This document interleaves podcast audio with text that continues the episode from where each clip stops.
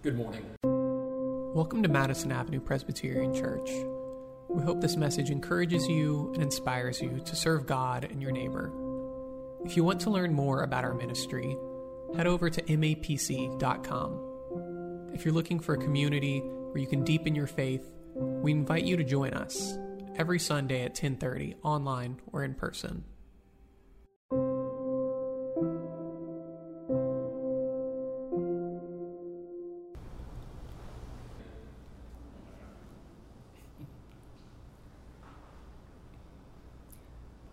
Colleague in South Carolina who emailed me this week and said that he would be in the city next weekend. So I invited him to come to our block party, and he and his wife are going to do that. I think that's wonderful. And I also found out this week that I have friends in Pennsylvania who are coming to our block party. So uh, word has actually gotten around. I, I, do hope that all of you will be here. And for those of you who are watching online today, if you are within driving distance of the city, please come and join us. This should be a wonderful time of fellowship and really good food. Our next scripture passage today comes to us from the book of Genesis, the sixth chapter, beginning with verse numbered five. The Lord saw that the wickedness of humankind was great in the earth and that every inclination of the thoughts of their hearts was only evil continually. And the Lord was sorry that he had made humankind on the earth, and it grieved him to his heart. So the Lord said, I will blot out from the earth the human beings I have created, people together with animals and creeping things and birds of the air, for I am sorry that I have made them. But Noah found favor in the sight of the Lord. These are the descendants of Noah. Noah was a righteous man, blameless in his generation. Noah walked with God. And Noah had three sons Shem, Ham, and Japheth. Now the earth was corrupt in God's sight, and the earth was filled with violence. And God saw that the earth was corrupt, for all flesh had corrupted its ways upon the earth. And God said to Noah, I have determined to make an end of all flesh, for the earth is filled with violence because of them. Now I am going to destroy them along with the earth. Make yourself an ark of cypress wood. Make rooms in the ark and cover it inside and out with pitch. This is how you are to make it. Uh, the length of the ark, 300 cubits, its width, 50 cubits, and its height, 30 cubits. Make a roof for the ark and finish it to the cubit above, and put the door of the ark in its side. Make it with lower, second, and third decks. For my part, I am going to bring a flood of waters on the earth to destroy from heaven all flesh in which the breath of life exists. Everything that is on the earth shall die. But I will establish my covenant with you, and you shall come into the ark, you, your sons, your wife, and your sons' wives with you. And of every living thing of all flesh, you shall bring two of every kind into the ark to keep them alive with you. They shall be male and female. Of the birds according to their kinds, and of the animals according to their kinds, of every creeping thing of the ground according to its kind, two of every kind shall come into you to keep them alive. Also, take with you every kind of food that is eaten and store it up, and it shall serve as food for you and for them. Noah did this. He did all that God commanded him. This is the word of the Lord. Thanks be to God.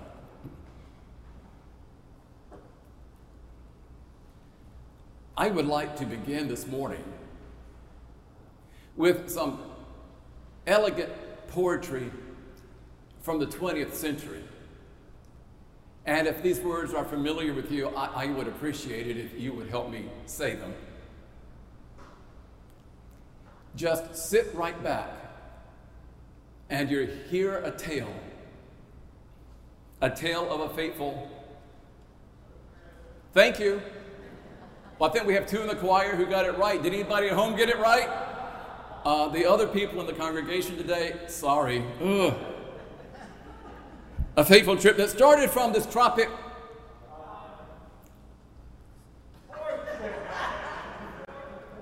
Port! They didn't start from an island, they started from a port. Aboard this tiny ship, the mate was a mighty sailing. Thank you. The mate, uh, the skipper, brave and five passengers set sail that day for and three hour tour. No, no, three, three hour tour said twice. Three, three. See, that's, that's it, Tommy. Thank you. Thank you. It, it is so gratifying to be in a church in which some people, even if they're sitting behind me, actually pay attention and listen. So thank you. Uh, uh go back to sleep. Uh, keep yourselves comfortable. Now, you think if we put our minds together this morning that we could change these lyrics to fit Noah's Ark? Something like just sit right back and you will hear a tale, a tale of a mighty ark that carried llamas, giraffes, and quail above a floating park. I wonder we could include stories, lines about Noah's children, Shem, Ham, and Japheth. We could sing about Noah's love of wine. Uh, we could add a word or two about the challenges of air circulation on the ark. And maybe we could even mention that Noah was the first man born after the death of Adam. Perhaps in this way we could help our children learn the story of Noah's Ark all over again. I would suggest to you, as I did in the sermon preview this week, that on most walls and Sunday school classes in churches across our nation, that there is uh, undoubtedly a picture of Noah and the ark. And the question I had the other day, and the question I pose to you to this morning is why? Why in the world are we teaching children about Noah's ark? At best, Noah is a peripheral character in this morning story. And yet, when we talk about Noah and the ark, we focus so much on Noah and so much on, whoo, look at all these animals coming in. Isn't that ark beautiful? We miss, we are in danger of missing the focus and the intent of this story. Uh, if you're confused, consider once again verse 5 in chapter 6. The Lord saw that the wickedness of humankind was great in the earth, and that every inclination of the thoughts of their hearts was only evil continually. Who is the subject of this sentence? Who did the seeing? God. In verse 6, and the Lord was very sorry that he had made humankind on the earth, and it grieved him to his heart. Who is sorry? God, the Lord.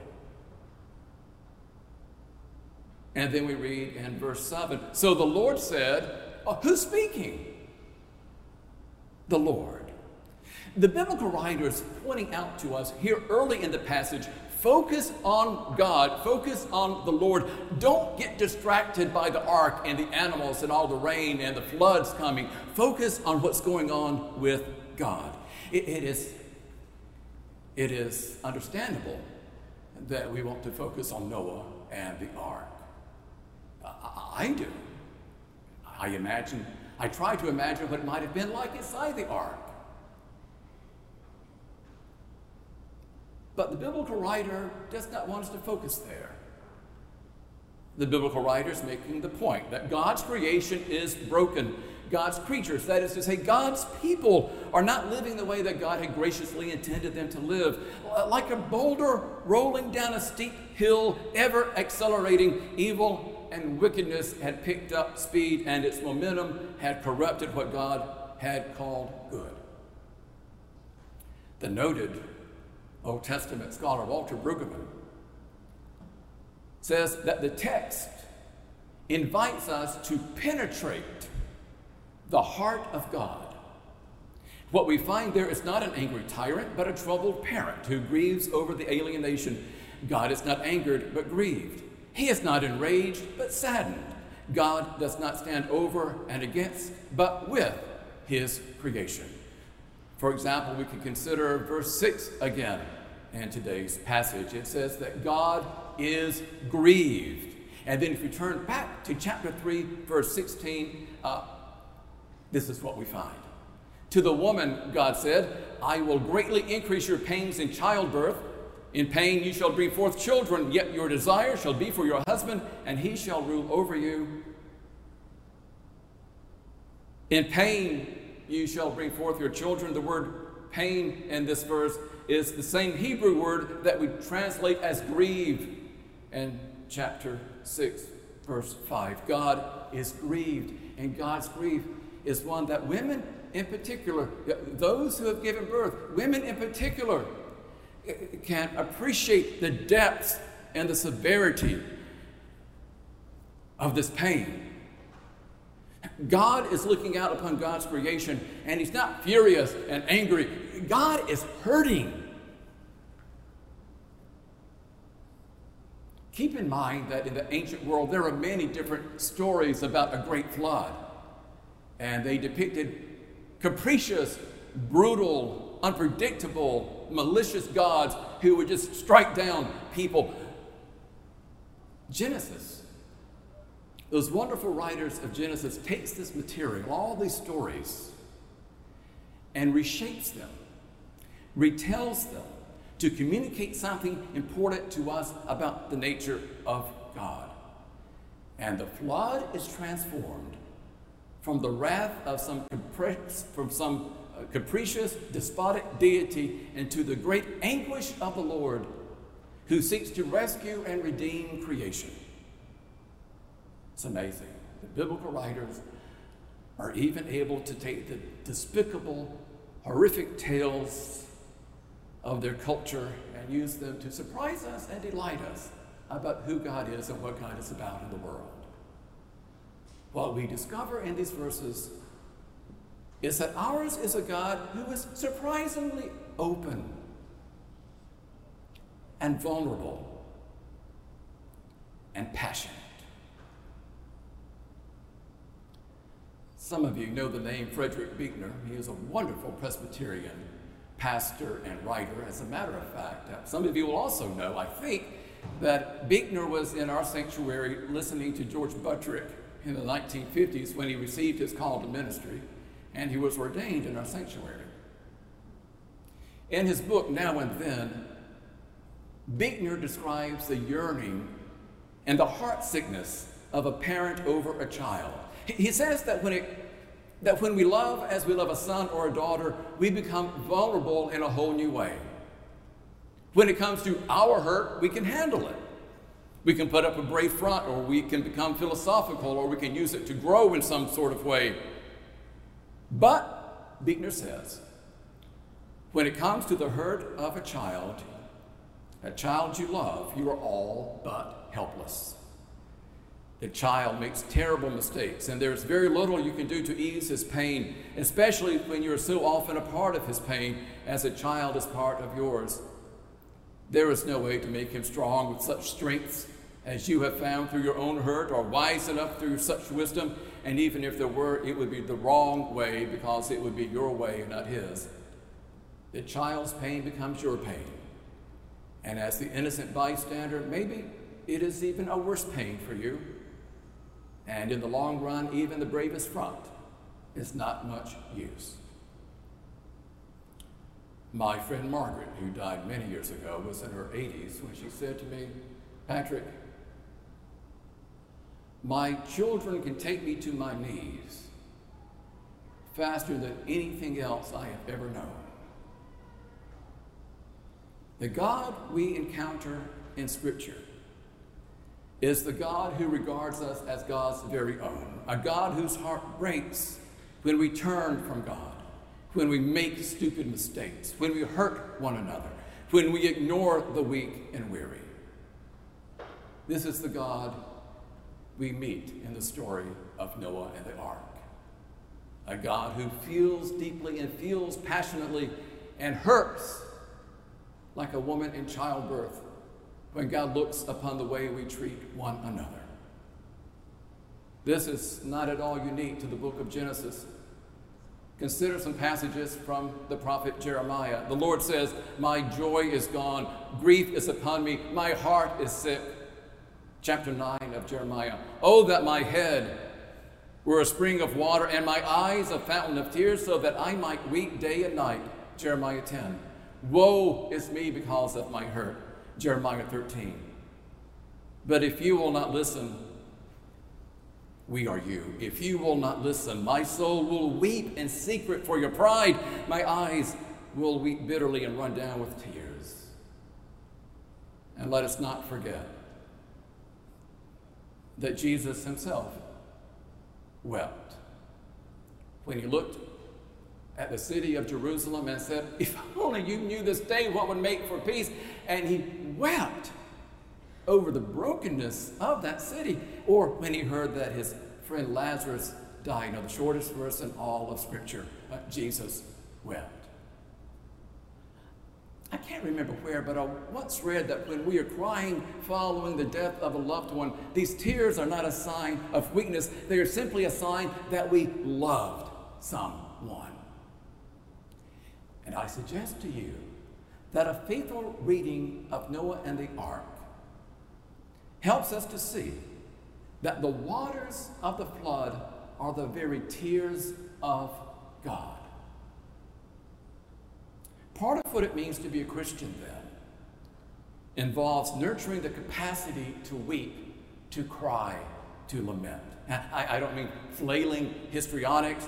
I don't mean wallowing in self pity. I don't mean focusing solely on myself and my personal hurts and disappointments. And I certainly don't mean whimpering in defeat. I mean cultivating a prophetic passion for God's pain. I mean, uh, God invites us as a congregation to put our heads against God's chest so that we can hear God's heart breaking when God looks upon the world that God created. In his wonderful book, The Suffering of God, Terence Fretheim says, The purpose of the prophet's mourning is not to hold up before God the distress of the people. It is to portray in living in personal fashion before the people the anguish of God. And that is our challenge. That is part of our call as followers of Jesus Christ. To lift up before the world the love of a God that is so deep that God even weeps. And I, maybe I'm wrong about this. I don't think many people really get that. Take a poll, yeah, most people in our society will say, Yeah, I believe in God. Oh, what kind of God? Oh, I don't know. But do you believe in God? I believe in God. But we, be, we place our trust in a very peculiar God who has claimed us with such passion, such parental passion, that when we hurt one another, God weeps. And I, and I fear, I think, that instead of seeing God in this way, that many in our society tend to see God as some sort of sugar daddy. And if we pray just right, God's going to give us whatever we want. God's going to take care of all my needs. Uh, we're going to ask God to bless our greed, to affirm our insatiable appetite for luxury, to sanctify the status quo, to consecrate our consuming focus on my needs, my wants, my family, my children, my rights. But a God who calls us to weep, uh, thank goodness in our service we have such beautiful music because you see what, what, what what these worship leaders do is help us to get in touch with the depths of our soul that mere words can't help us reach. In our music and worship is not simply to lift us up in joy, though certainly we hope that happens, but uh, music also helps us get in touch with the very heart of God that is broken. We serve a God who calls us to weep. We cry because we share God's sorrow. We cry because we know something about the violence and mayhem of the world. We cry because we yearn for things to be different. We cry with assurance and hope because God is crying with us, and God has promised that one day every tear will be wiped away. And so, if we were a church that gave out weekly assignments, and we're, and we're not, and I'm, I'm rather glad that we're not because that'd be just too much work on my part. But if, if we were a church that gave out weekly assignments, my assignment for you this week would be uh, find a way, find a time this week to weep with God. So that when we hear again of a woman whose life has been claimed through domestic violence, let those tears flow. When we realize that tonight we will go to bed with millions of starving children around the world, let those tears flow.